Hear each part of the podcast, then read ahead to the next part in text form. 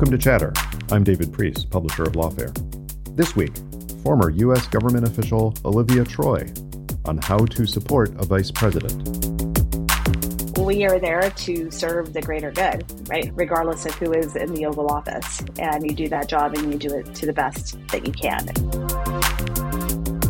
While we're divided regionally in the vice president's office, I was more the functional person and then sort of by de facto the catch-all. So if it, we don't have enough billets, then it's Olivia's job um, to fill in. Then it's Olivia's job.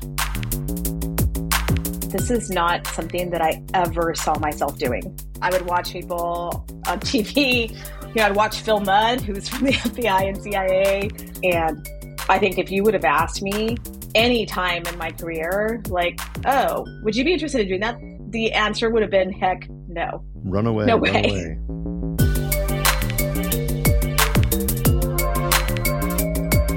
Olivia, welcome to Chatter.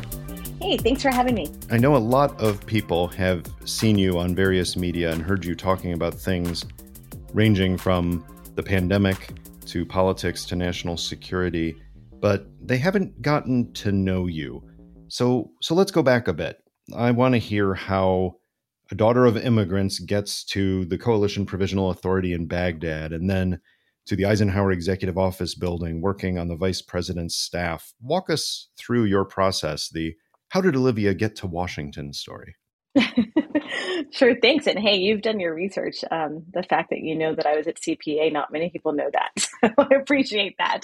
You bet. You know some of my background. Um, well, so I actually I grew up a, in a border town. I grew up in El Paso, Texas, and I spent most of my life there until I ventured off to college on the East Coast. I went to the University of Pennsylvania. I wanted to go far away from home, mostly just to have a completely different experience. And let me just tell you, Philadelphia provided that, provided exactly that.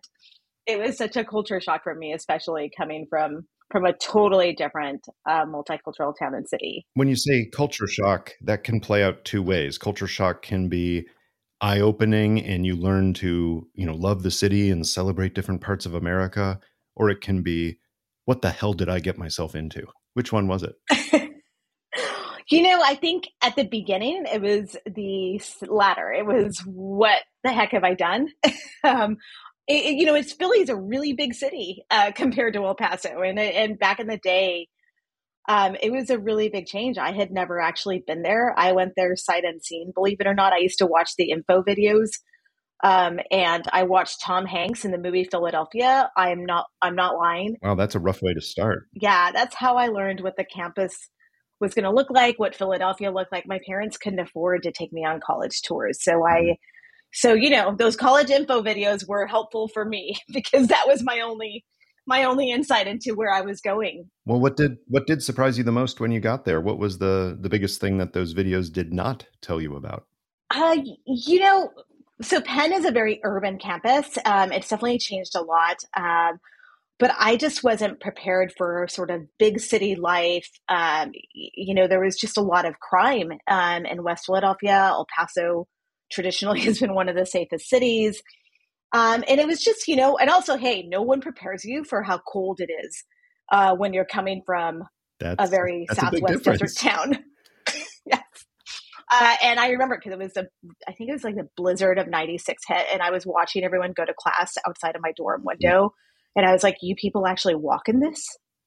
I'm like under the blanket, you know, and I'm like, how do people do it? It's so cold. I mean, El Paso does get snow, right? It does. It does now. Um, it, and more so, which okay. tells you um, climate change is real. Sure. I guess I'm one of those. I actually believe not, in that. Not Philadelphia but, um, levels, no.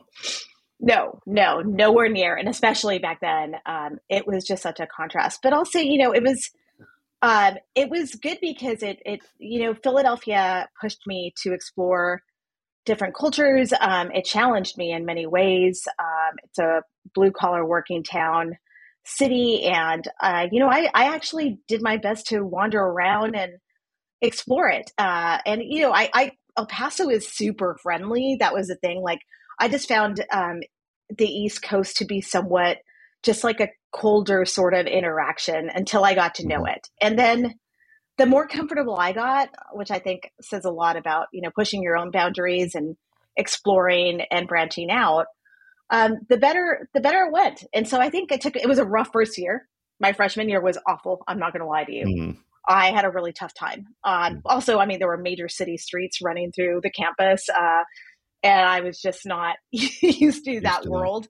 Yeah, yeah, it was just very different. Well, there's definitely something to the difference just in the walking down the street culture of the East Coast because I re- I remember when I was in graduate school, one of my fellow graduate students was from New York, and we had a political science conference in Chicago, which I was more familiar with because I grew up near there.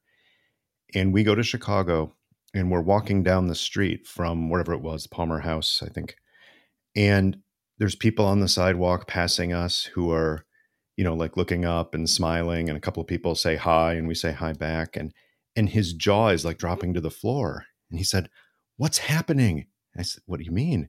He said what what why are people so nice in this city? And it just struck him that it was a big difference from you know New York where people pass each other by and they they may look at each other but they don't really interact with each other as you're walking by. But he was he was noting time and time again that I guess in some places of America, people do actually acknowledge each other and smile and sometimes even say hi to a stranger. This is true. And I think that's what I had a hard time adjusting with is that I was, you know, El Paso girl wandering around. I was saying hi to people. It sometimes was not well received. Sometimes I think people looked very confused and they were, why is she speaking to me? I don't even know this woman walking down the street. And so, you know, but it was, you know, Philly has some great restaurants. It's got a great culture. Um, it was my first baseball game that I ever went to, so I still have a special place in my heart for the mm-hmm. Phillies. Mm-hmm. Uh, it was also my first football game, believe it or not, major oh, yeah. football game. Even though I'm a 49ers fan, I still mm-hmm. there's still a soft spot for the Eagles because that was my first game. well, you're, having, you're having a great year then. So, what what did you do after college? Well, so I actually interned on the Hill. Um, I I majored in political science and theater, which I think actually ended up being perfect for where I ended up working up uh, working later in life. Nice. The two went well quite well together. But I um I uh, so I graduated. I, I actually interned on the Hill, and then when I graduated, I I went to work in politics. So I actually worked on, at the Republican National Committee at the very onset of my career, and then um, 9/11 happened. Mm. And I remember I had walked out of the Capitol right as the Twin Towers um, were being hit, and I ended up walking home all the way from Capitol Hill, all the way out to Ballston, which is Arlington, Virginia. That's a that's that a day walk. It was a really long walk, mm. and I remember I walked over the bridge and I saw the Pentagon and yeah. all of the emergency response going there, and yeah. it was just something that you just never forget. So were you aware of the flights um, hitting the buildings in New York when you left? Is that why you left the Capitol to walk home, or is this something you found out along the way? No, they had they were evacuating us. Mm-hmm. I remember the fear. Um, I remember everyone sort of running out of the building. We didn't know where the next plane was heading. I think there was just a chaos of that day of not knowing what was about to happen. I remember going back to my desk um, at work, and I remember my boss calling and saying, "What is going on?" He had been out, he was out of town at the time, and I, and then they told us we need to clear out. Right, it, you need to go home. Um, and it was hard. You know, it was. I think they shut down the DC Metro. Yep. Uh, it was impossible to get a cab. Mm-hmm. Um, every cell phone, if you did have a cell phone uh, back in the day, was jammed. There were no signals. I had to find a landline, and I eventually just eventually walked home. And I remember that night thinking, as I watched the news over and over and over. I think I had nightmares for days because I just watched too much of it. Um, and I just remember thinking, like, how, what what do I do mm-hmm. to mm-hmm. try to prevent that from yeah. ever happening again? Well, that's interesting because you were you were working in Washington. You were contributing to this, you know, great representative democracy, but you you felt that the role you were doing wasn't where you were meant to be. Yeah, that was exactly it. I, you know, as much as I enjoyed being in politics, I think I just wanted to be more on the policy side of the house. Yeah. Um, and so I actually ended up working in the Pentagon at the very beginning. Um, that's where my first first job was, and I uh, and I did. I deployed. Uh, I ended up deploying to Baghdad. I was Ambassador Bremer's aide.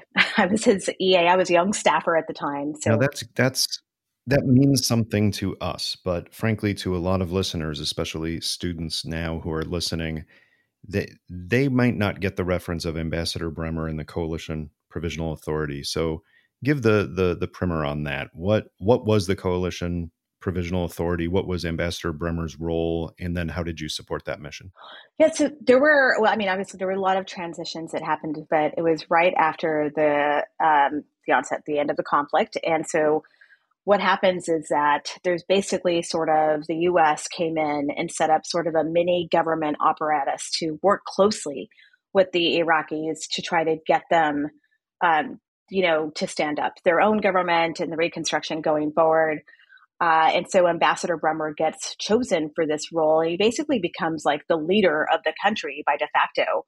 Um, so sort of like and working in conjunction with the Iraqi leadership, but you know there was so much turmoil at the time. This was in 2003. We got there in May 2003. General, I think Jay Garner was there originally with CPA, um, as it was called, and then it became the Coalition Provisional Authority after that. Um, when Bremer takes place, and so you know, I remember I flew in, um, which is still so surreal to me looking back on this. I flew in on General Myers aircraft. He mm. was the chairman of the Joint Chiefs mm-hmm. of Staff. Mm-hmm. And I remember thinking at the time, because I was I was really young, I was in my twenties, and I had no idea what I was getting myself into. I was a civilian, and so it's very you know it's it, it's rare to get that opportunity to deploy side by side with the military in such a situation like that. Um, and I remember thinking, I am by far the lowest ranking person on this aircraft because it was General Myers. 20 um, something year old me as a junior, junior officer, a staffer, and all these ambassadors.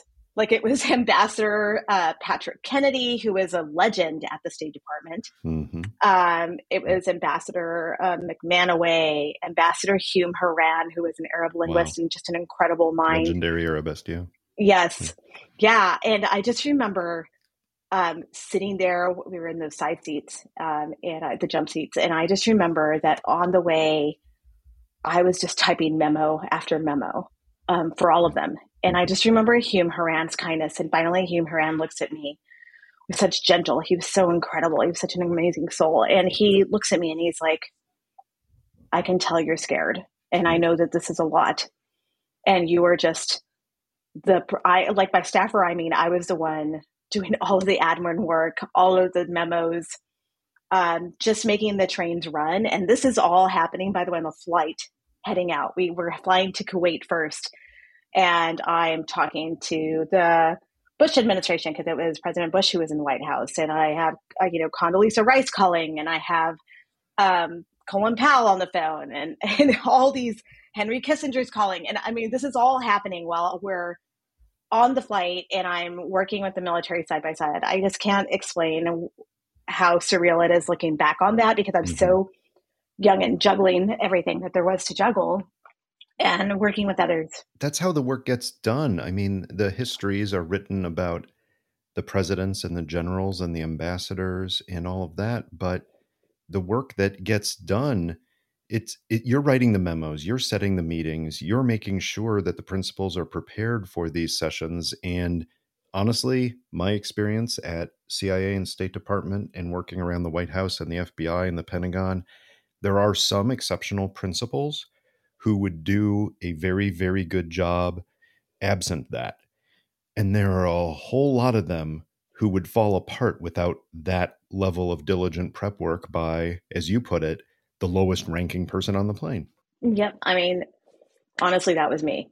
and I remember, and I remember this because I remember, you know, when sat by rank or whatever, and I got the cot in the very back. And I finally, I remember because Hume Horan comes up to me and he was like, "This is going to be a marathon."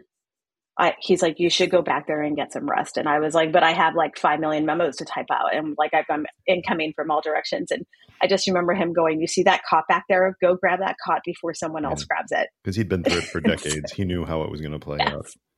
Yeah. So, what was your biggest takeaway from from that whole CPA experience? I mean, many people who worked in that transition period between the the liberation of Iraq but before the insurgency and de facto civil war, a lot of people describe that period as as chaotic, as full of so much hope and promise, but so many demands already coming from the society and the different interests in Iraq that like everybody around there knew that things were going to be much more difficult than they had thought months or even weeks earlier.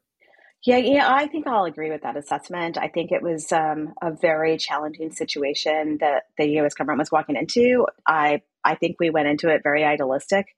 I remember the pre-planning that took place. I was in those meetings in the Pentagon as it was um, as it was kind of happening and being developed.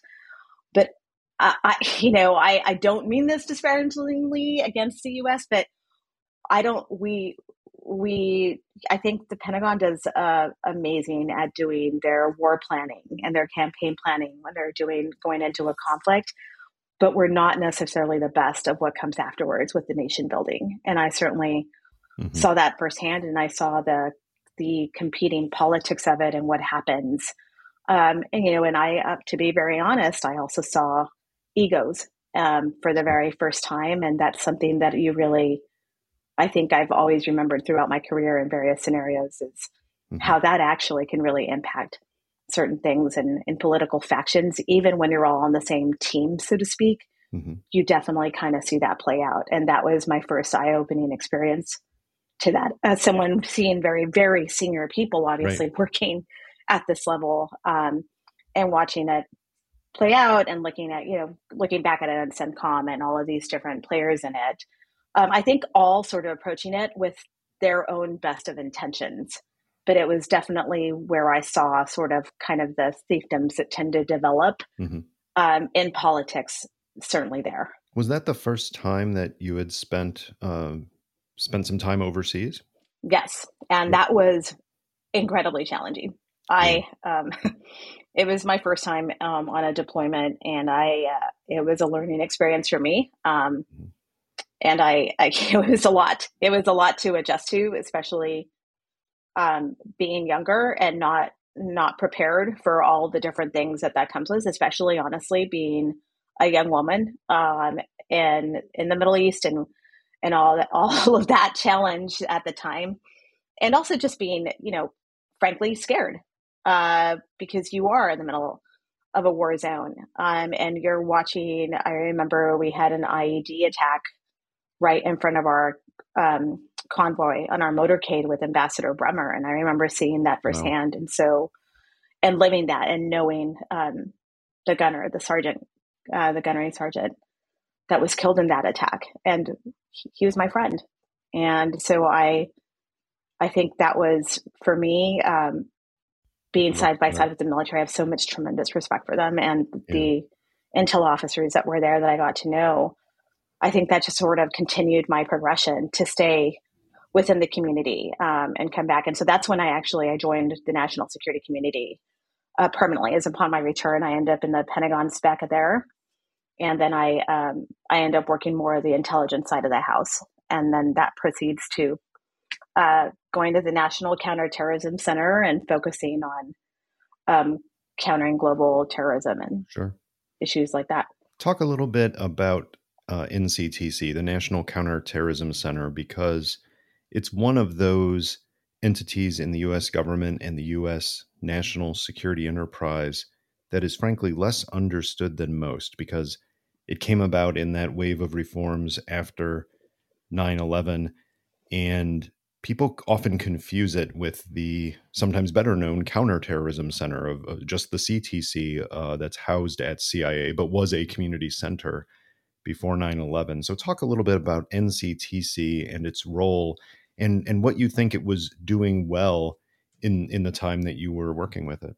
Yeah um, so i think um, like i think nctc at the time when it was created was a, a critical sort of effort of fusing foreign counterterrorism information and fusing it domestically here and bringing together the US government, the national security apparatus. And I think the one thing that I think was they made huge progress on during my time there, and I was there for a few years, was their work with really bridging the gap between the intelligence community side of the house and the law enforcement intelligence community side of the house. And by that, I mean like really bringing FBI information into the fold and really working together. Um, and, and in terms of how we were tracking terrorist threats mm-hmm. um, overseas and following the lineage of operations and at times preventing operations from happening um, and, and, really just seeing um, real time you know you you've seen that show 24 i remember when they came to the center yeah.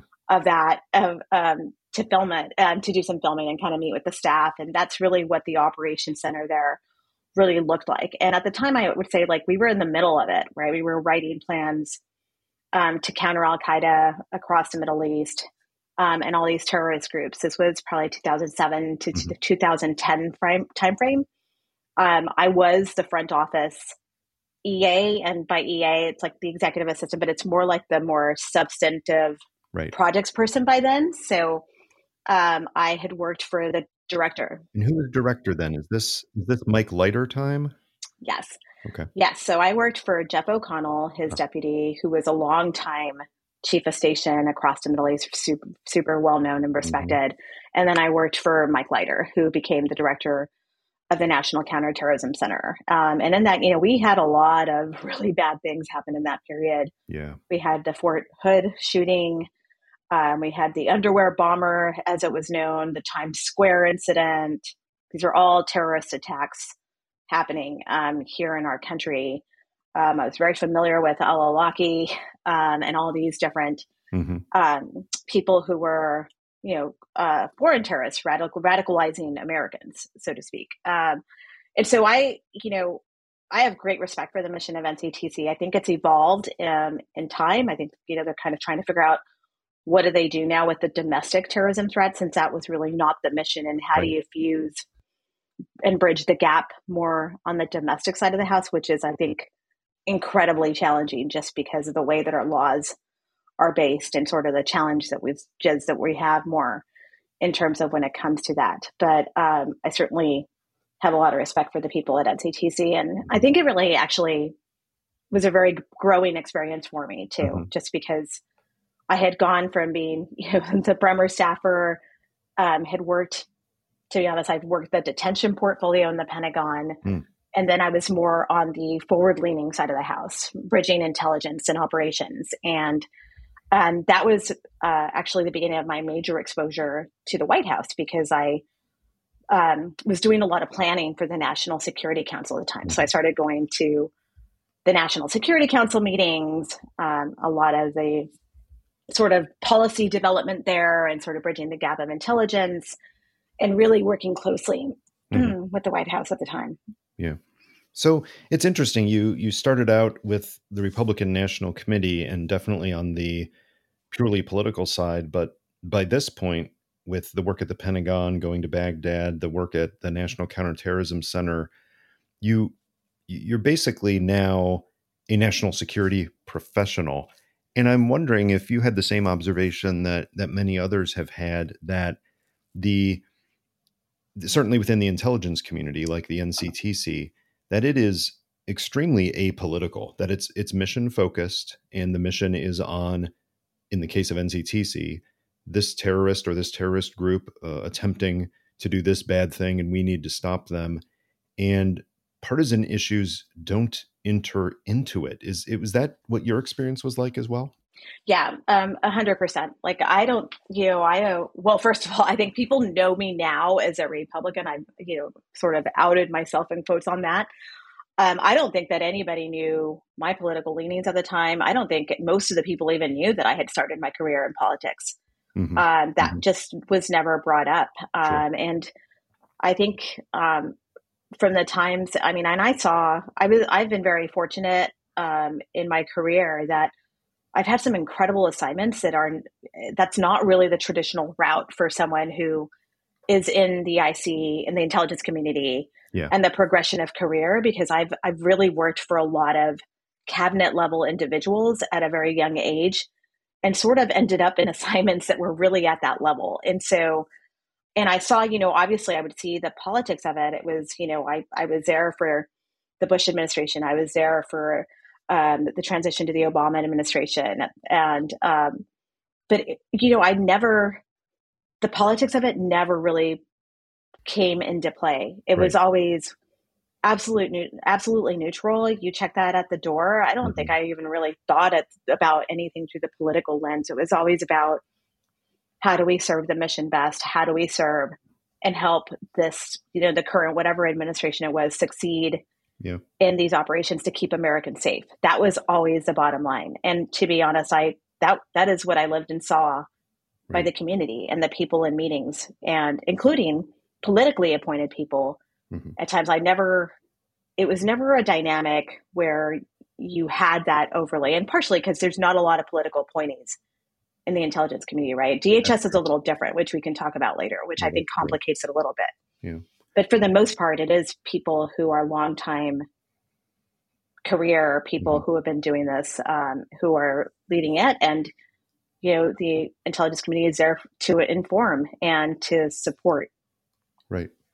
And frankly, it, it seems natural because there is some distance, both physical and organizational, between most elements of the intelligence community and, you know, say the White House itself. But things probably feel a little bit different when you are on the NSC staff or you're on the vice president's staff. You're you're in the what I will continue to call the old executive office building, but has been renamed in recent decades the Eisenhower Executive Office building, right next to the White House, and where a lot of these executive office uh, personnel do their work. Does it does it feel like you're more in the political orbit once once you move into a job that is both physically and organizationally proximate to the president? It does, um, in some ways, and I, you know, it's a little. It, you know, I'll give you um, some perspective for for different angles of it. I think when I was going to meetings as part of the Intel community um, to the National Security Council, certainly that dynamic was there. You knew that they were driving policy. There was an agenda. You're there technically, if you're in the intelligence community, you're there to inform, to provide assessments, um, to give the best you know input you can, and then it's over to the policymakers to make the decisions. Right? That's kind of like the division and how that kind of comes together um, at the National Security Council. I think you know it was interesting, um, sort of some of the changes that did happen uh, when I was at the Department of Homeland Security. Mm-hmm. It was a little different there because it was definitely a very more politically charged environment. Now, granted, I got there right before uh, the former president, Donald Trump, got elected. I got there uh, a week before the election took place. And so I took the assignment okay. at DHS, uh, not knowing who the president was going to be at the time. Right. Um, and then that transition took over, and uh, we DHS obviously became a very the focus of of the Trump administration. It was sort of a, I would say, almost an extension of the White House in many ways, uh, where a lot of the executive orders were being were mm-hmm. very focused on homeland security issues. That's right. Um, and right from the yeah. beginning, and, and you you had just started there. What was your role when you first went to DHS? Oh boy, did I pick a good one, David. I uh, I always end up in the middle of uh, the fire, so to speak. Yeah. I was the chief of um, intelligence mm-hmm. policy. Mm-hmm. And so I was in the intelligence component at DHS. They have, you know, we, it, we, that component is a member, that office, that organization is a member of the intelligence community. Um, and it's, it's interesting because they kind of have we kind of have two bosses. We have the director of national intelligence. Uh, the DNI is our boss for that mm-hmm. that office, but our other boss is also the secretary of homeland security. Right, and it's a very unique component because no one else really kind of has that sort of tension. So you have two hats that you wear, and you're in this department. And I think you know it plays to good things and bad things. I would say. Uh, because I had not really seen a politicized intelligence community component until I got to DHS because the politics definitely sort of there was a constant tension of trying to figure out how you navigate when you're when you are the intelligence community but you are you are surrounded by a lot of the political sphere in a way where you're embedded in something. You don't really kind of have that firewall so to speak that a lot of the intelligence community agencies have. Mm-hmm. um, and i think that there was a lot of tension when it that so you know, I would attend. Uh, you know, there were the travel restrictions, or yep. more more more infamously known as a travel ban. Um, and nowhere did I see that more blatantly where it, it was hard, where I was having to, I was a liaison uh, for DHS to the intelligence community on a lot of these efforts. And so I was having conversations with the heads of intelligence agencies about the challenges of these executive orders, how to implement them in a way that was going to not detrim- be detrimental to our national security apparatus. But on the other hand, I was wearing the DHS hat. Yeah. And I've got to say, it put me in some very challenging positions at the time, especially when you're talking to your former mentors and bosses mm-hmm. and you're sitting in the DHS chair now um, in, in the Trump administration. And it was, I'm not going to lie, it was, it was hard. Uh, yeah. I remember mentors of mine looking at me very confused about it. And, um, but again, we are there to serve the greater good, right? Whoever, regardless of who is in the Oval Office, and you do that job and you do it to the best that you can. And so, fast forward, I end up um, in the vice president's office. Now, I'll say this: um, what I was getting to was uh, the two staffs. There's the National Security Council and the vice president's national security team. And mm-hmm. While we operate and work closely together, we're actually very different.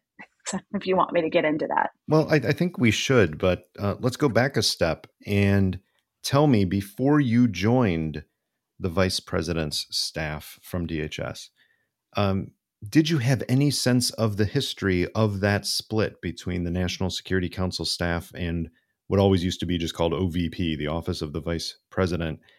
Um, was there any briefing coming in, or were, were, you reading history or finding out that in fact there there is an evolution, especially in recent decades, of the vice president as a national security figure who does get some staff support on these issues?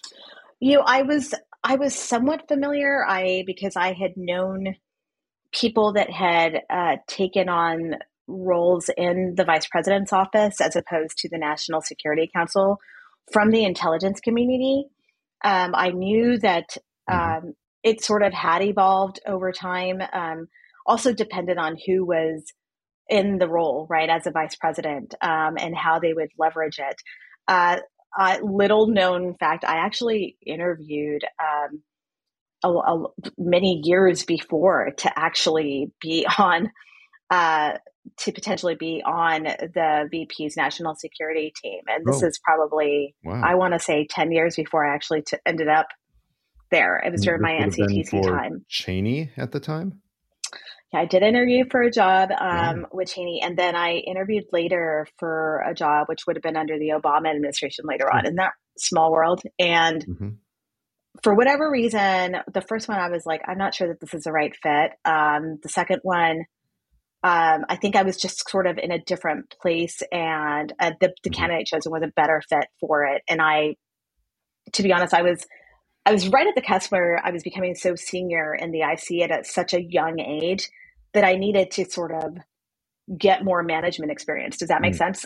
in order to totally, yeah, and I needed to really focus on that. And so, um, so yeah, so I so I was aware that the vice president had their own sort of national security setup. I was not I don't think you really sort of understand the how it operates and how you kind of fit in. And of course, every operation's different, but for the most part, right. um, a, a, lot of the basics are the same on how you interact. And I really sort of think it depends on your role and what portfolio you're covering on yes.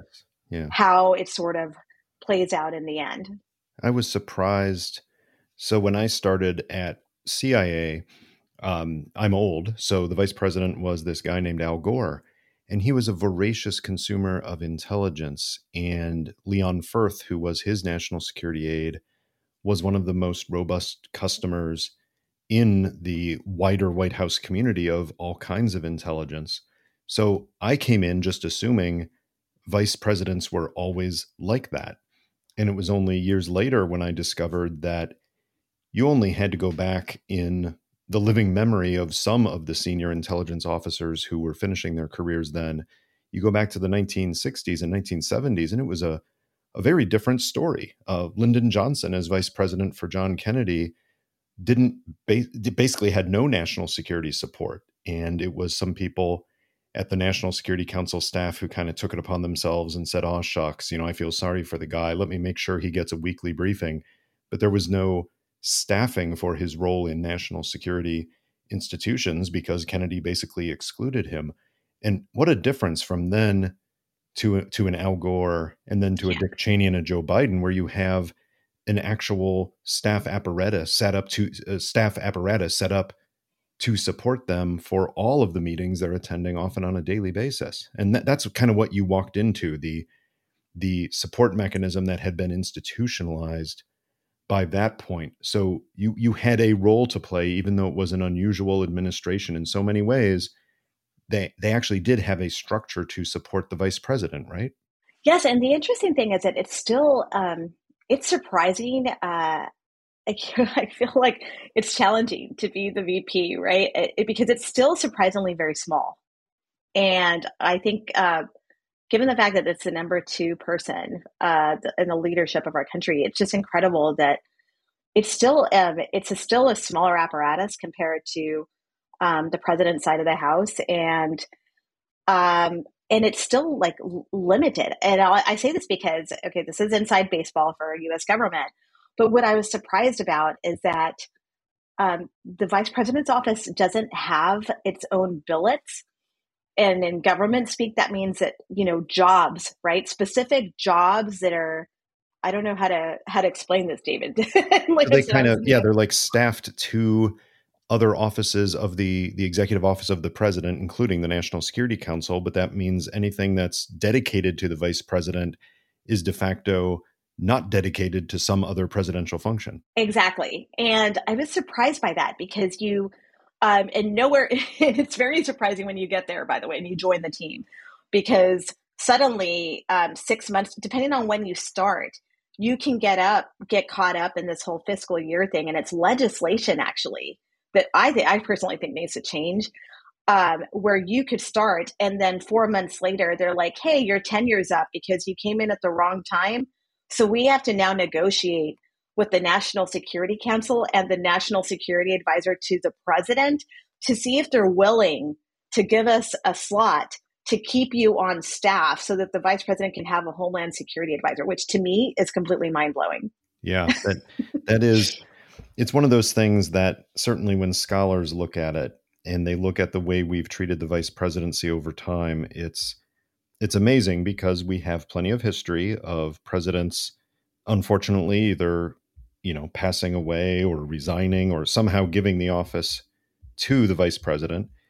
Um, but there's not really that much preparation for it in terms of just the regular daily workflow. And it's just coincidence or perhaps happenstance whether you get someone who's prepared for the presidency or not. It's a crash course in governing because in some cases the VPs were even left out of crucial decision making by the president who selected them for purely political and electoral reasons.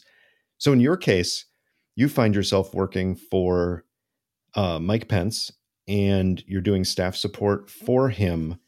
How did you find the vice president as what I'll call a customer of intelligence and homeland security and other information? Because obviously the president was different in many ways from his predecessors but less attention has been paid to the role of the the vice president during the administration when it comes to his actual daily work schedule and what he was doing to be prepared if he had to to step in as president. Yeah so it was um it was it was interesting because i will say it was like watching two completely different scenarios. It was like black and white. Um huh.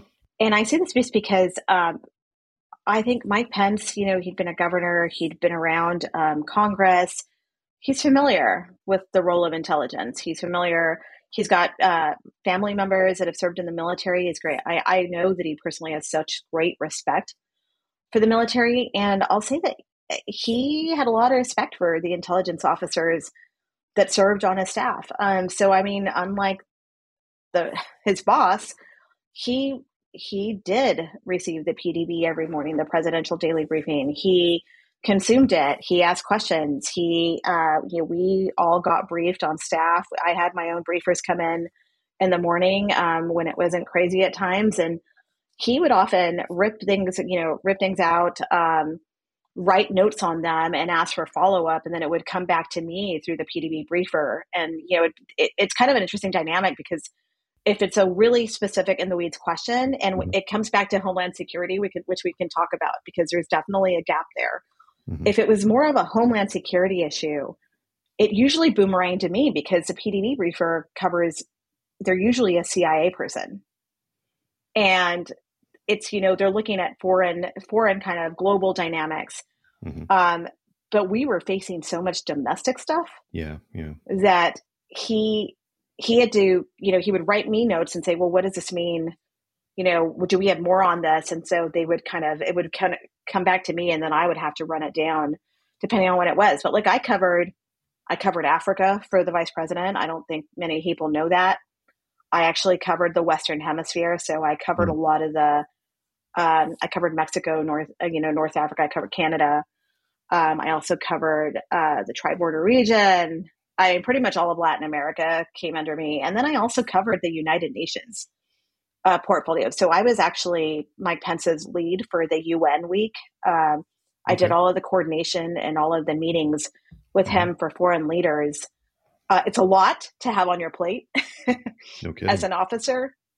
But again, we are a small staff. And so right. I was, um, while we're divided regionally in the vice president's office, I was more the functional person and then sort of by de facto the catch all. So if we don't have enough if it, we don't have enough billets, then it's Olivia's job um, to fill in. Then it's Olivia's job. And I, yeah. And so the Western Hemisphere person left and they never backfilled it. And, and it, so I ended up, and, and because I had been at DHS, I had covered a lot of the immigration portfolio, the border security it was sort of like, well, it makes sense. Just give it to her. So I covered Venezuela, which was a very heated topic in the Trump administration, mm-hmm. um, along with, you know, immigration, along with um, domestic terrorism stuff and mass shootings and natural disasters and resilience, which is a very different side of side of uh, national security as opposed to foreign side of the house. And I and I just say this because it's just so incredible that mm-hmm. here's the number two of our country and we are a very small team that really works very closely together. While the National Security Council has an office dedicated with full of staff, like 10 people in a staff, right, in that office for each issue that I probably just mentioned. And and so, you know, there's 100 people working these issues and there's one of me going to all the meetings. Um, and it's just such an interesting thing. Now, granted, the NSC drives the more policy side of the house, I do the interagency coordination. That's mm-hmm. where I think it's so fascinating how different the two roles play out and how that kind of gets done. But so when you're on the VP's team, or at least, I mean, the way it was for Mike Pence is you really are there to advise him and inform him. And um, I, I, I, what I found in him is that he was always respectful and mm-hmm. always willing to listen um, you may not like the ultimate result of what happens when policy takes over and politics kind of come into play. Mm-hmm. But he certainly did take in the intelligence. He asked questions. He was very engaged. I would say, I think the PDB people would say that as well, um, to make sure that he took the time to do the briefing and he would fit it into his schedule. And, um, you know, he was the first thing that would happen in his morning. And I know this because I was always prepared for if there had been a mass shooting or something. Right.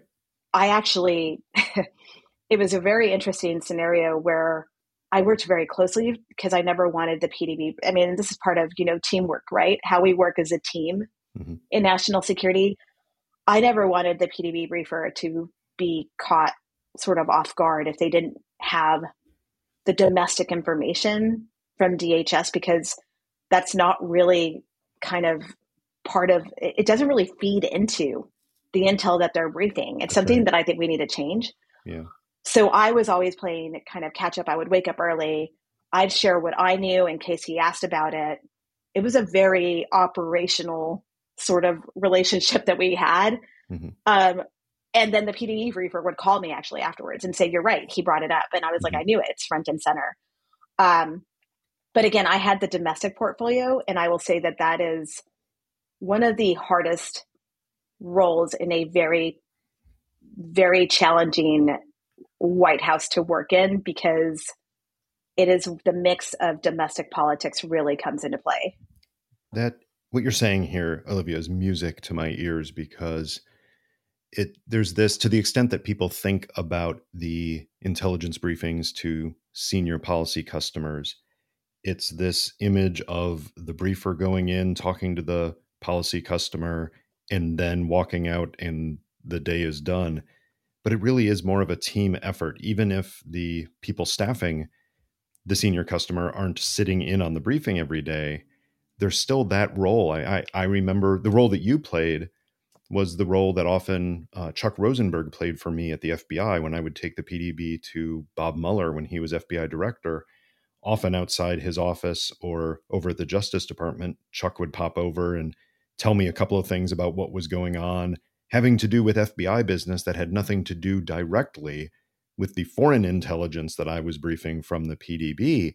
But the context mattered because I knew the the frame the framework within which the director would be receiving my briefing, it mattered intently, intensely what was going on. And he was definitely focused on some issue within the FBI's purview. And his questions would often reflect that. And it was very helpful for me to have somebody who was both helping me put my briefing into context, but somebody to whom I could pass on, oh, here is how that intersection played out in the briefing. And it might actually help you, Chuck, or in your case, it might actually help you, Olivia, do your job for the principal later in the day? Oh, it was incredible. I mean, look, I think we honestly, post a briefer and I would have failed if we didn't have that. We were definitely mm-hmm. A team, and I was really grateful um, for. I was very fortunate that I had some incredible PDB briefers mm-hmm. who were definitely about back and forth yeah. um, information um, and understanding, especially I will say during COVID.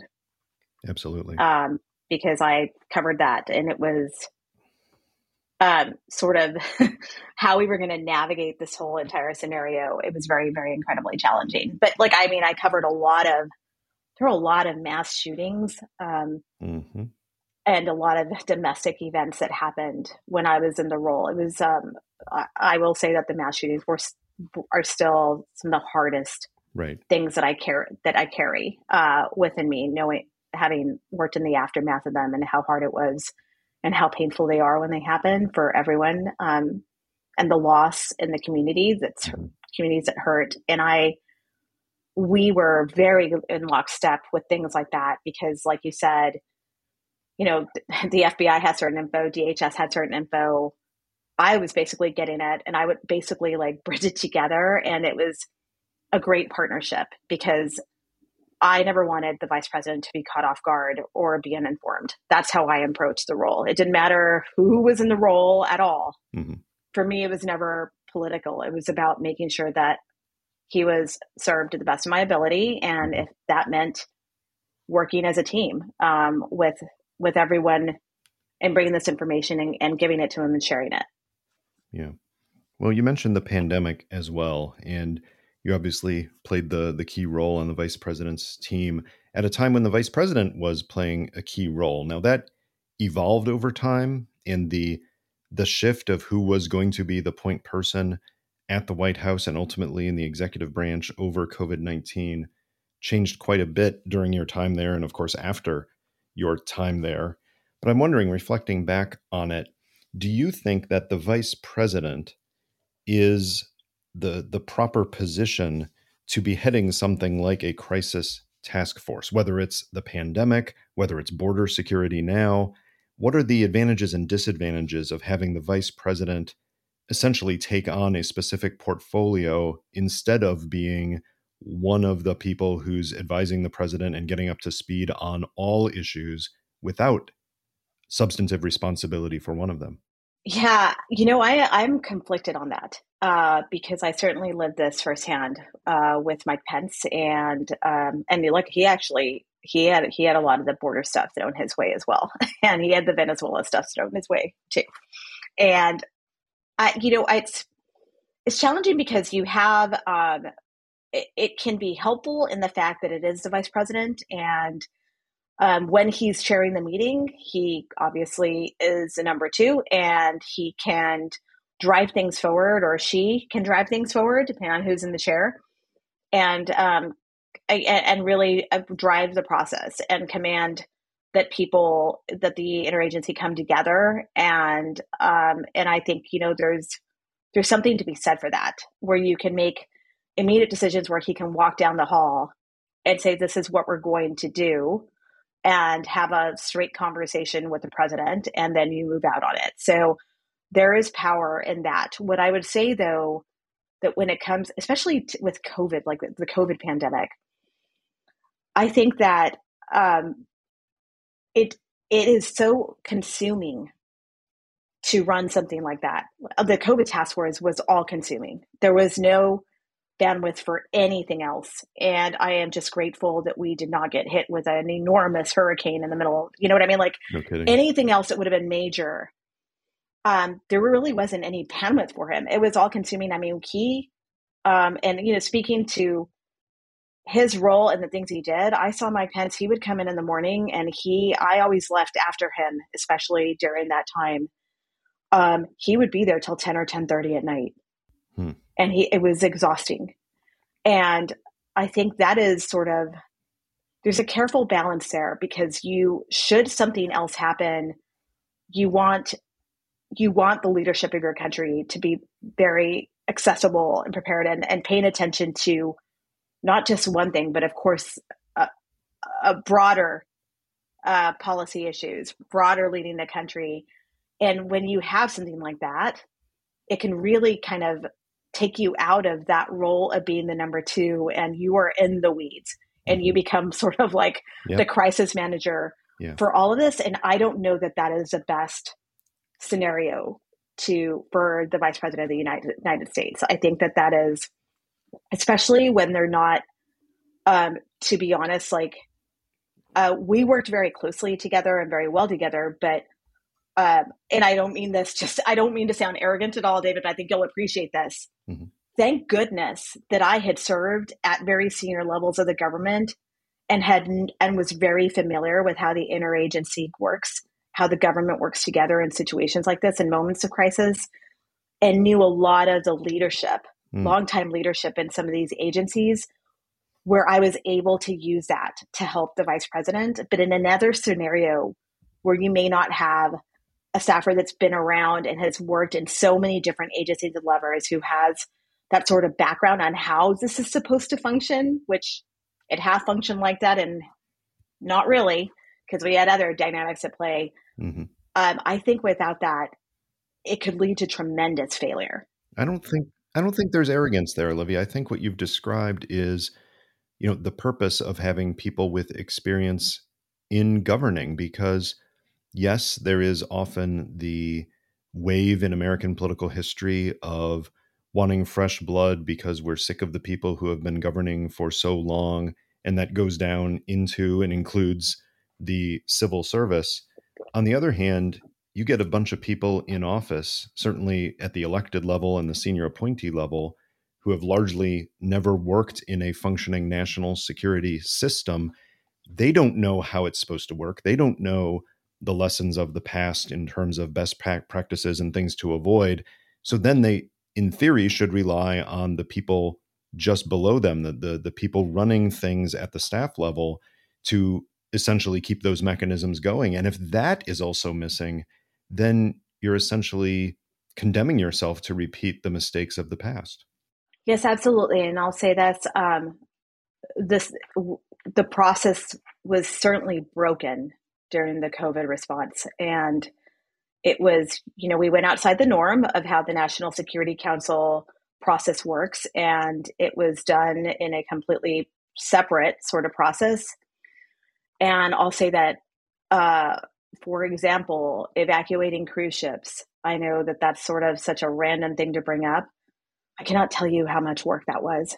And I can't even explain to you the number of people staying up day and night that I worked with on phone calls um, at the State Department, at the NSC, at the Coast Guard, that were basically running this sort of operation on the side saving lives. And it was enormous. And I was on these calls with them, and I was weighing in sometimes from the vice president's office in a positive way, saying, Yes, just move. Yes, get these people off. What is going on? Why won't they let the ship dock at the port? Like, um, I say that because in a normal thing, there would be meetings taking place, and this would be part of the agenda, right? There's a PCC process and a DC process, deputies committee and principals committee, where decisions come together. And instead, we've got this task force, and then we've got a shadow task force that Jared Kushner started on the side, and he starts this operation at FEMA. So, I mean, how many um, how many meetings are we having where everyone's sort of working on the same, but no one is talking to, to each other? And for me, who was, you know, his lead staffer, it made my job so much harder. Mm-hmm. But I, knowing the process, was feeding it back into the NSC. So I was talking to the senior directors at the NSC, the senior director of resilience, um, people like that saying, you know, hey, this is what's going on, what's going on with the cruise ships. We've got this cruise ship that we got to dock at in California.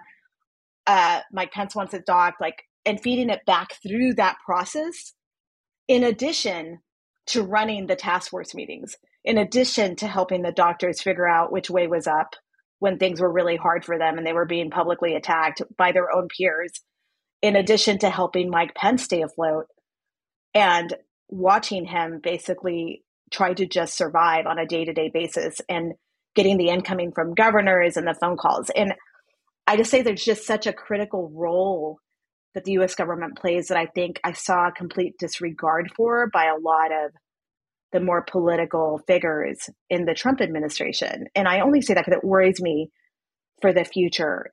Um, because, you know, there's this kind of, there's a sting where people detest the deep state. And I say that in quotes as we were labeled. Technically, I was the deep state working right. in the White House. It was certainly said to me at times. And I find that term so I despise that term. It is so hurtful uh, because the people that were members in the deep state, so to speak, that I worked with side by side were working day and night to do the best job that they could. And when you do that and you're undermining and you're going to replace all these professionals, um, I think it it could be a, it, it will be an even more dangerous situation because like I was able to call back to my colleagues. I was able to feed it back in the process and say, can you guys, you keep running that meeting on these cruise ships. I'm going to go over here and figure out what we're going to do with PPE, like personal yep. protective equipment. And I'm going to go over here and talk to FEMA. And I'm going to tell my boss, why isn't Pete Gaynor involved? And why isn't DHS involved in the response since they know how to deploy the equipment out to the states? Why aren't we using them? Let's get that going. I mean, so, you know, it was just, it would have worked so much better if we would have actually followed some of the planning that we had done because we had exercised this months mm-hmm. before. Mm-hmm. That's what we do as a U.S. government. We practice for these situations. Um, certain dynamics, you know, may come our way that were were unexpected, but right. um, so I think that's I say that because that is more the operational side of the house of why this matters and and like you said, why expertise matters at least for people that that know the process and can help whatever principal it is that you're serving under. In my case, it was Mike Pence. How do you how do you help him navigate this? Right.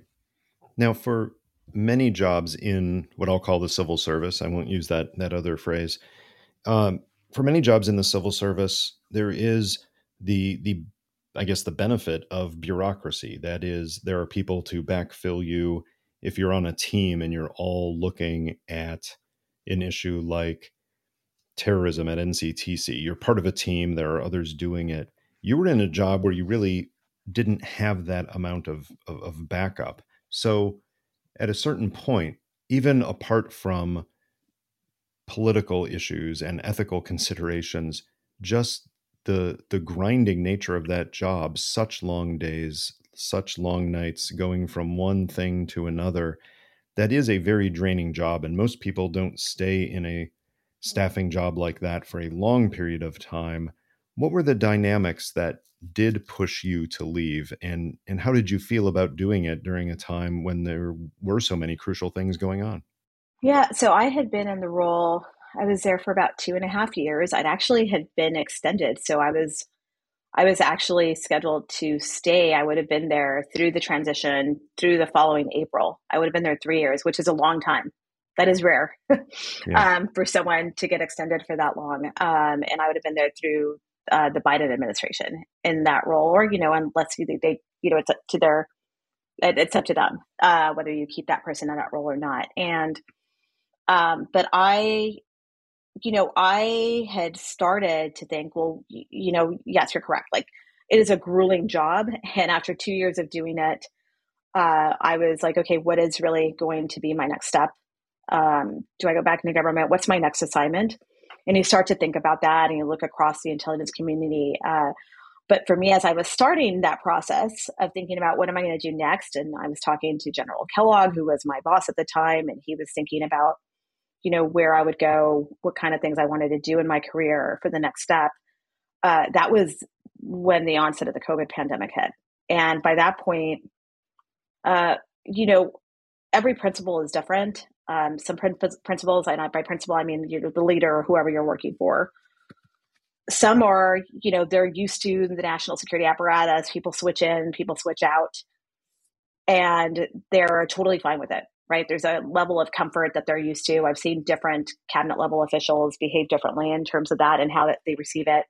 Uh, Mike Pence, in his situation, he is very um, guarded about his inner circle, and it takes um, it it takes quite a while to establish trust and um, a sort of openness that I think is challenging when you first start in a role like that. Mm-hmm um, and that kind of grows with time. And when the COVID pandemic hit, that was really what drove me to stay. Uh, was because yeah. I was like, I cannot leave. I would feel like I would be bailing on my responsibilities um, in such a moment of crisis for our country that I and I and so I stayed at the beginning, and he was that was before he was in charge. Um, thank goodness I hung in there and was going to all the meetings and was his rep on on the COVID meetings. I was the person attending the meetings for him. I was attending the meetings for General Kellogg as a continuity person, kind of just kind of tracking the issue for him at the very beginning. This is before we knew that he would eventually become the head of the task force. And the day that he became the head of the task force was um, first we were like, this is going to be a thankless job. Um, an impossible job to do. Yeah, no doubt. Uh, we we knew what that was going to mean. I'm he knew what that meant. And for me, I ended up in the hot seat because I, um, quite frankly, I had some challenging dynamics um, that happened during that transition. Mm-hmm. I've never seen this before in my entire career, and I had worked in policymaking and intelligence circles for a very long time, where I was basically told good luck by someone running it pre- prior to me. There was no there was no transition. There was no here's a list of the people that we've been calling. They're basically just passing the buck to you to resolve a situation that they had not. It was ugly. Yeah. And I've actually not spoken about that very publicly. Yeah. Um, I had to scramble as a staffer to piece this all together back again and start mm-hmm. running the meetings with him. And I think that's what kept me stayed. Were there others involved in the process? Not not your predecessor olivia but were there others involved in the process who saw that happening and helped you piece it together? Or was it literally every person for themselves and you had to reconstruct a whole communications order and infrastructure for for doing these for doing this kind of work? Well so here is the issue. Everyone got pushed to to the side. Yeah. Like the senior director that i had been working and attending his meetings basically gets cast aside and um, the people in those meetings that I was going to were basically pushed aside as well. And um, so I end up leaning on some of them. Certainly, some of them were like, you know, how can I help you? Um, I ended up working with some cabinet level people who were like, how can I help you? Their staff was like, uh, what can we do um, to get you through this? But it was pretty much like build this thing from scratch. I fortunately, you know, it is my nature to, um, when things like that happen, I really go out of my way to build those personal relationships and mend it.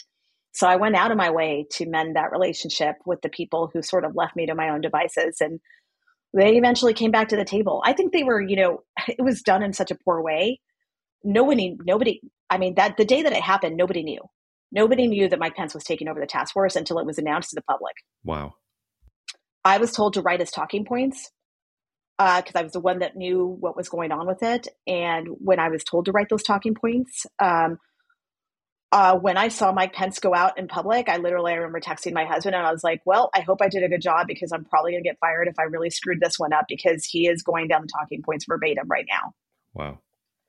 Um, and and and and he has just found out that he is now in charge. Um, and so, you know, I'm there. I, again, I was grateful that I could sort of lean on some of those people who were forward leaning, but the dynamics were such where um, it was going to be more politically sort of driven, including on the com side of the house and the messaging, mm-hmm.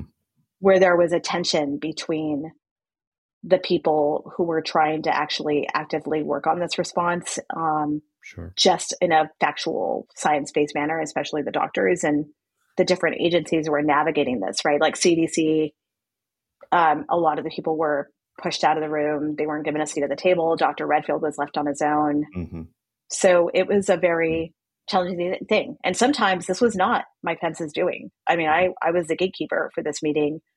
Um, sometimes the orders came from above.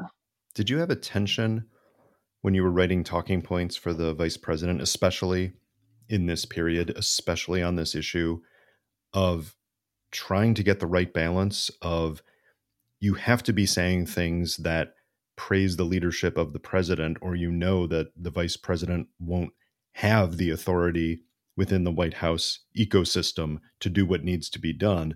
On the other hand, if you make it too over the top, right? If you're if you're making it um, some level of complete hero worship in the talking points, then you lose credibility with much of the scientific community and and the public. How did you manage that when crafting these talking points? Because it's almost it's almost impossible to get right, isn't it?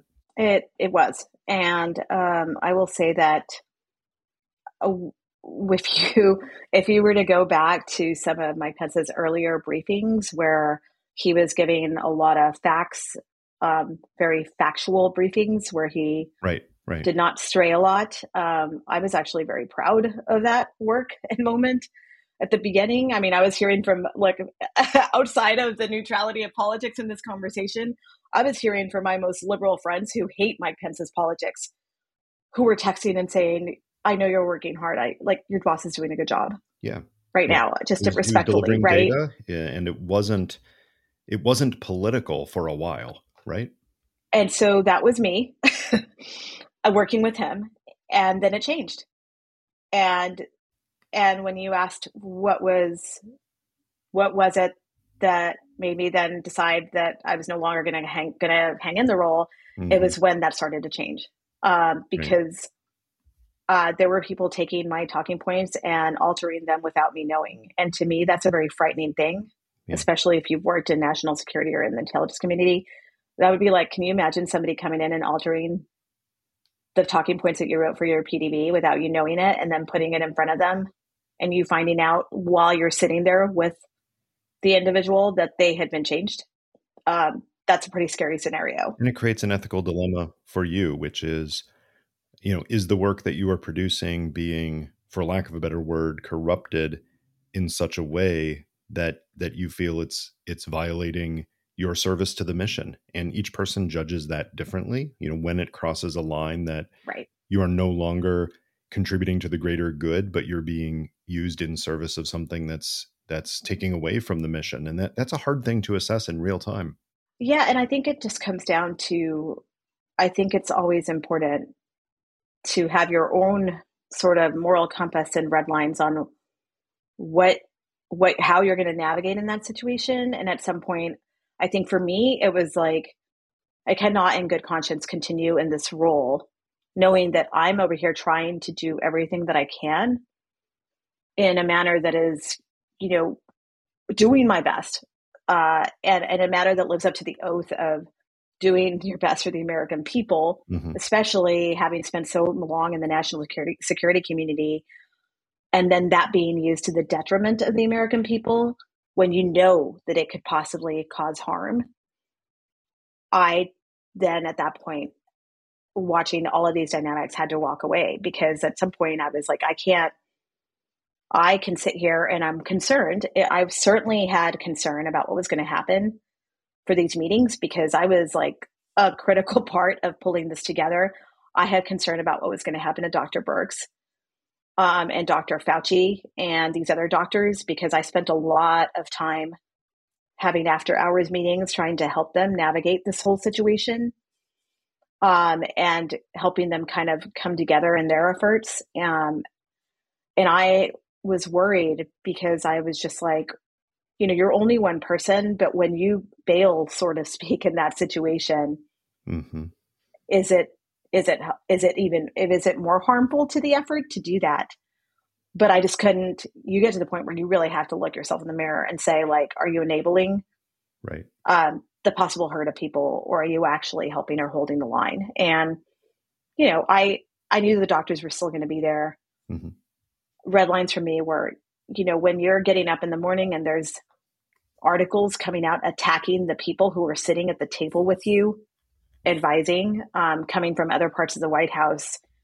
And I'm the person going up to the doctors and I'm actually apologizing to them and thanking them for their work and apologizing for the fact that I have no idea why that article's out there talking about them in such a disparaging way when they're just kind of doing their best. Mm-hmm. And you know, during a really hard time, I just at that point I was like, I don't I don't want to be a part of this anymore. And it's also hurtful. I didn't feel like it was, I thought it was hurtful for my role for Mike Pence. It would be disingenuous for me to be going into these meetings and he gets up there, delivers whatever talking points, comes back, is super upset about how it's gone over.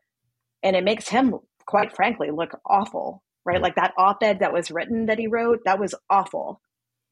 And that was, you know, these are the battles that we were losing on our side and i was just like i i'm no longer helpful in the way that i want to be helpful to you in this job. There's a big difference at that point when you when you do leave when you, when you're serving whether it's at the National Counterterrorism Center or DHS or or within the machinery of the staff supporting the vice president you're you're not really sharing your opinion. Yes you're sharing your your national security expertise to craft talking points and homeland security expertise and bureaucratic knowledge, but you're not seeking to influence in the same way that when, when you leave you're you're U.S. citizen, right? You are you are not bound by the silence uh, agreement that you de facto have when you're working on terrorism issues at NCTC, and you've taken advantage of that in the last couple of years to to talk about issues that you think are right and wrong in the execution of national security and homeland security in the political realm. You've you've talked about your views on political questions. Has it been more liberating for you to feel free to speak about these issues and have a platform to do so? Or has it felt more odd because you still have that recessive gene of I'm I'm a civil servant and I'm and I'm playing my role in the bureaucracy and my opinion being front and center just kind of feels weird. Um, I would say it's a combination of both. Um, it definitely, this is not something that I ever saw myself doing. I, I, remember I would watch people on on TV. I would see all, you know, I would see former national security advisors. You know, I'd watch Phil Mudd, who's from the FBI and CIA um, on domestic issues, and I'd watch people on MSNBC, CNN, all the different networks. And I think if you would have asked me any time in my career, like, oh, would you be interested in doing that? The answer would have been, heck, no. Run away. No way. Away. no, and I mean because you're it's still you not you don't talk to the media, you don't go to the press. Like that's actually that's you've got to get that completely cleared before you do that. Um, you've got to there's all these mechanisms especially when you have a clearance and so um, it has been an adjustment i would say it doesn't come naturally for me um, it's something i have sort of grown into um, in terms of the role and you know, sometimes I'm not as um, flashy, maybe, as some of the other commentators because I still really abide by when you're speaking, there's um, the importance of words, and um, and I try to very much speak truthfully um, in my assessments or when I have opinions. I try to base them on real life, firsthand, factual experiences that I think really matter, and I sort of kind of stay in that lane. Even when it gets political, I'll even say, you know, uh, this concerns me because this is what it, it possibly means for the future of our country and why why this worries me. Mm-hmm. Um, and it, you know when you know, when I see the rise of domestic terrorism and extremism and kind of the sort of intermingling of politics of of embracing that, um, having seen this happen globally in terms of other countries and the danger that that, that poses and watching it happening in my own country is frightening to me. And so I, you know, I think I've sort of now, you know, this is where I am. I made a very uh, big decision in my life to mm-hmm. speak publicly about my concerns and you know, I still I'm, I'm very passionate. I'm still, you know, but I at the end of the day, like my heart is in national security. Um I don't, you know, I think a lot of people don't necessarily realize that basically that's where I grew up, right? Mm-hmm for the last 20 years of my adulthood has been in and around this community that I have loved. And um, so, you know, I, I, think there's good pros and cons to it. I try to be supportive. Uh, there's definitely things that give me pause when I see it. Um, but at the end of the day, like I, I try to use it for good when, um, when I do it. And, but it's not something that it sort of is innate. It's definitely kind of a weird mm-hmm. a weird scenario for me because I just never saw myself in this place. And yet, it seems like there are some things that that you you overcome that by by feeling like the American people need to know this that your your particular experience and expertise gives you a window on something that can illuminate things. And I'm thinking here of recently when you spoke out about the fact that you found some classified documents in the ladies' room at the Eisenhower Executive Office building, just sitting on the shelf. Somebody had gone in, left them there, uh, which is not the norm. We should point out when classified documents are transported yeah. between buildings or within buildings, they are not just laid down and, and left there. That is extremely rare. Um, and you highlighted that to point out that you you had plenty of instances where you thought that classified material was being handled very cavalierly and so that the fact that it was left in the restroom was shocking but not entirely uh, out of what could be expected based on other things you saw right? Right and i think you know i, I think for me a lot of it is also just um, working in whatever capacity i can to educate americans who you know aren't from this world right? They're not living in it um, and just a different perspective and just to understand like also when i found those documents i'm sure you under, you'll understand this because you um, you've been in this world for so long. I, like you know the leveling i felt like anxiety. I was like whoa what are these doing in here? I was like literally scrambling. I was like do i have a folder? I was like covering Absolutely. them up. Like it was just an immediate reaction without thinking about it. And then i was like and then you get that paranoia of like oh my gosh it's like holding a hot potato. You're like what am i like what do I do this? Like what like they're not mine. I found them. And so I was like, I gotta turn this in. So I'm like, so I literally marched myself right up to security, showed up, and I mean, they were just as confused as I was when I said I found these in the bathroom. Um, and you know, they asked the usual question. They were like, "How long have they been there?" And I was like, "Well, I really honestly have no idea. I was, I just happened to look over to the shelf and was like, oh, somebody left their papers here." And then I saw that they were classified in a certain way. And I was like, whoa, I am going to take these right now mm-hmm. and just hand them over and turn them in. And I'm maybe it was an honest mistake. I don't know that you should be reading classified information while sitting on the toilet, but you know, that's just me. But I I was just saying that because that's not normal. And and and you know, when we when we handle classified information, like those documents are in a safe within a secured facility, within a secured facility, especially some of the documents that were found um, at, you know, down in Florida that right. were not in a secure place, and that's why that matters because that's that's not normal, and that's also to me, it's potential like lives that are in danger depending right. on what is in those documents. Um, which is why it matters. Well, in addition to highlighting some of the things you saw that you you, you think are relevant now, uh, you've also used the past couple of years to advocate for different issues, um, and some of those are more in the political realm. But I want to highlight one that just recently you've joined on to. You've uh, added yourself uh, to the board of 97%. Talk about that effort and why you feel that's important. Yeah, so I, you know, I I mentioned this earlier, um, and thank you for bringing this up. It's just an issue that I'm very passionate about. Um, I don't, I don't talk about it as much, um, but I, um, I having worked on a lot of mass shootings in my tenure, a lot of the aftermath of gun mm-hmm. violence, and seeing sort of how um, how prevalent it is across our country right now.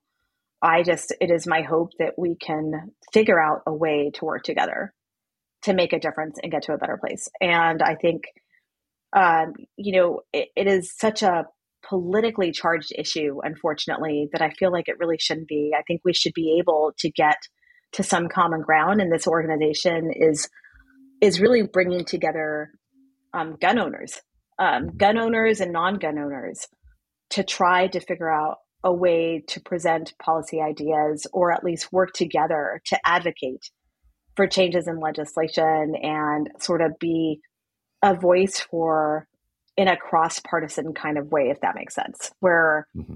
it's different different viewpoints coming together where we meet and talk about things and we try to find the common ground and it's based on 97% because it's it's that's the number of people that agree that we need to be changing things um, and I think this organization is fascinating, um, and I hope that it'll make a difference. It's got, I mean, it's got former NRA lobbyists that are on the board um, that are also coming forward and saying we've got to we've got to figure out how to change things. Um, mm-hmm. And I, you know, I I joined because I I've seen uh, both aspects of it. I've seen the impacts of these shootings.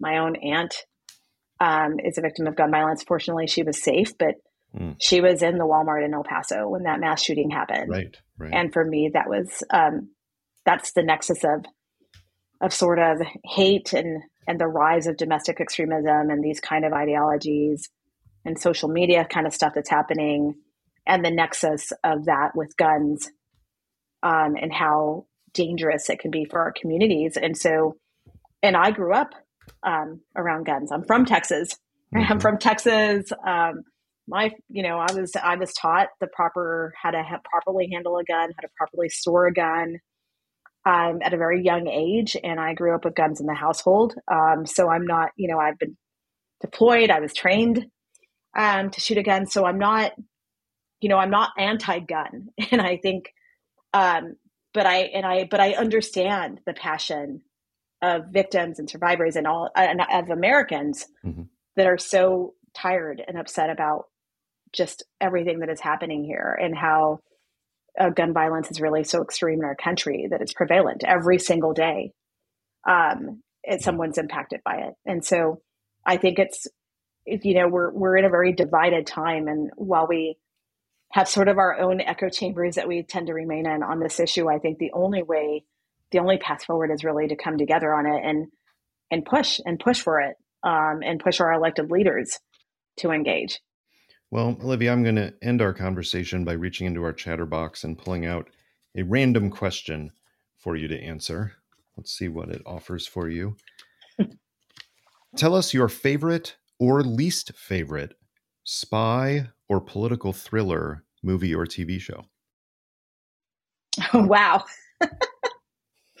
um, that is a wonderful question. Uh, I don't know. I'm a big fan of the show Homeland. Oh, really? Did you ever watch that?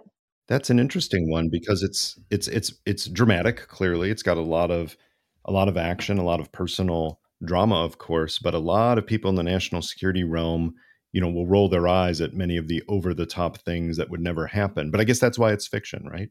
Right, and I also think that um I mean, maybe that's what it is. Like uh, the fact that it's just it's not trying to be. Um, I, I mean, it, it's just it, that's what it's meant to be, right? But um, it's escapism. Yeah, and I also, you know, I I like it because I think that it's really fascinating mm-hmm. because it does touch on mental health, and here you have someone that was incredible at their job in this show, right? Who is basically mm-hmm. um, brilliant, but also has that suffers from that, and it is a challenge for this the, for the lead character, right? And I always found that fascinating um, because I always wondered, you know, like the moral struggle of those around that character. I always found that so interesting to have someone that's brilliant and sort of the tension there of they're successful, they're good at their job.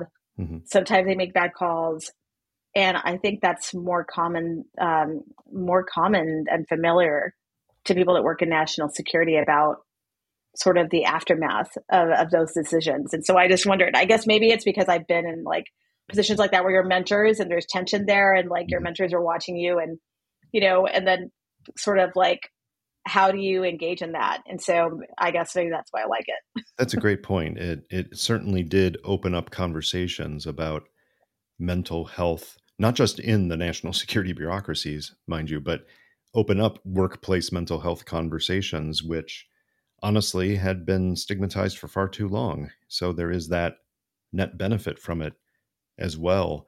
What about uh, fictional representations of the vice presidency. I mean, you you you've had an up close view of how a vice presidency actually works, and whether it's something that's comedic like Veep, or something that is supposed to be more realistic like the the West Wing. How how have you found that the public conception and pop culture representations of the vice presidency uh, do they touch at all on reality in your view?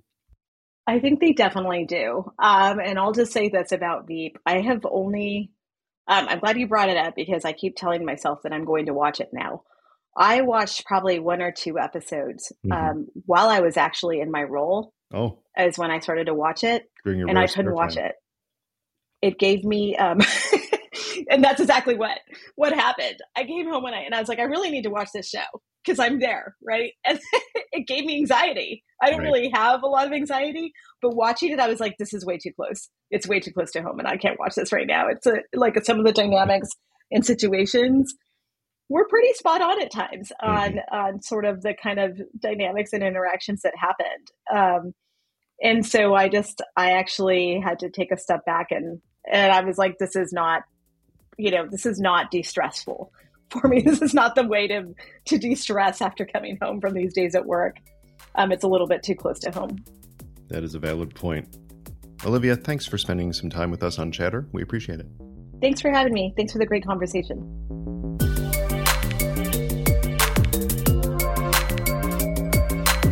That was Chatter, a production of Lawfare and Goat Rodeo. Please subscribe to the podcast and find us on Twitter at That Was Chatter.